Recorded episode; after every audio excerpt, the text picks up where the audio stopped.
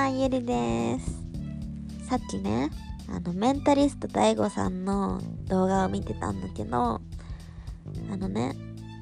その、DAIGO さんが言うには、心理学的にも、お金を重視して大事にする人と、えー時間を重視して大事にする人って2パターンいるって言ってて、どちらが幸せを感じやすいかどちらが幸福になりやすいかっていう実験があるらしくてそれってもう答えは分かっていて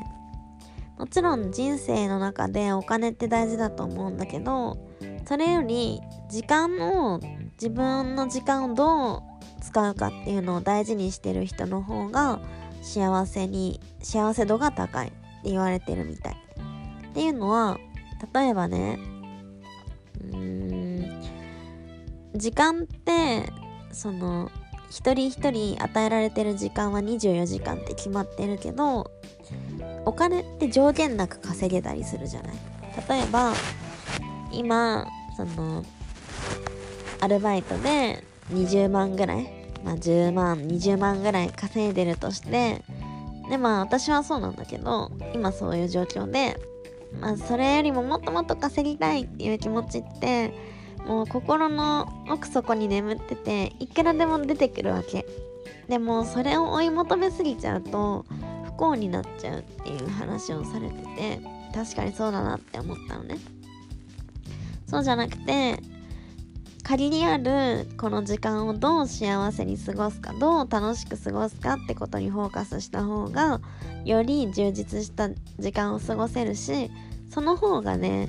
あの圧倒的にストレスも少なくて自分の時間を生きてるっていう感じがするんだよね。だからそのどう時間を使うかっていうことにフォーカスして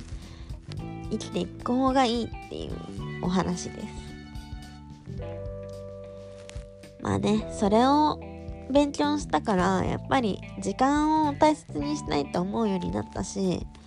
その人との会う時間っていうのも大事にしなきゃなって思うから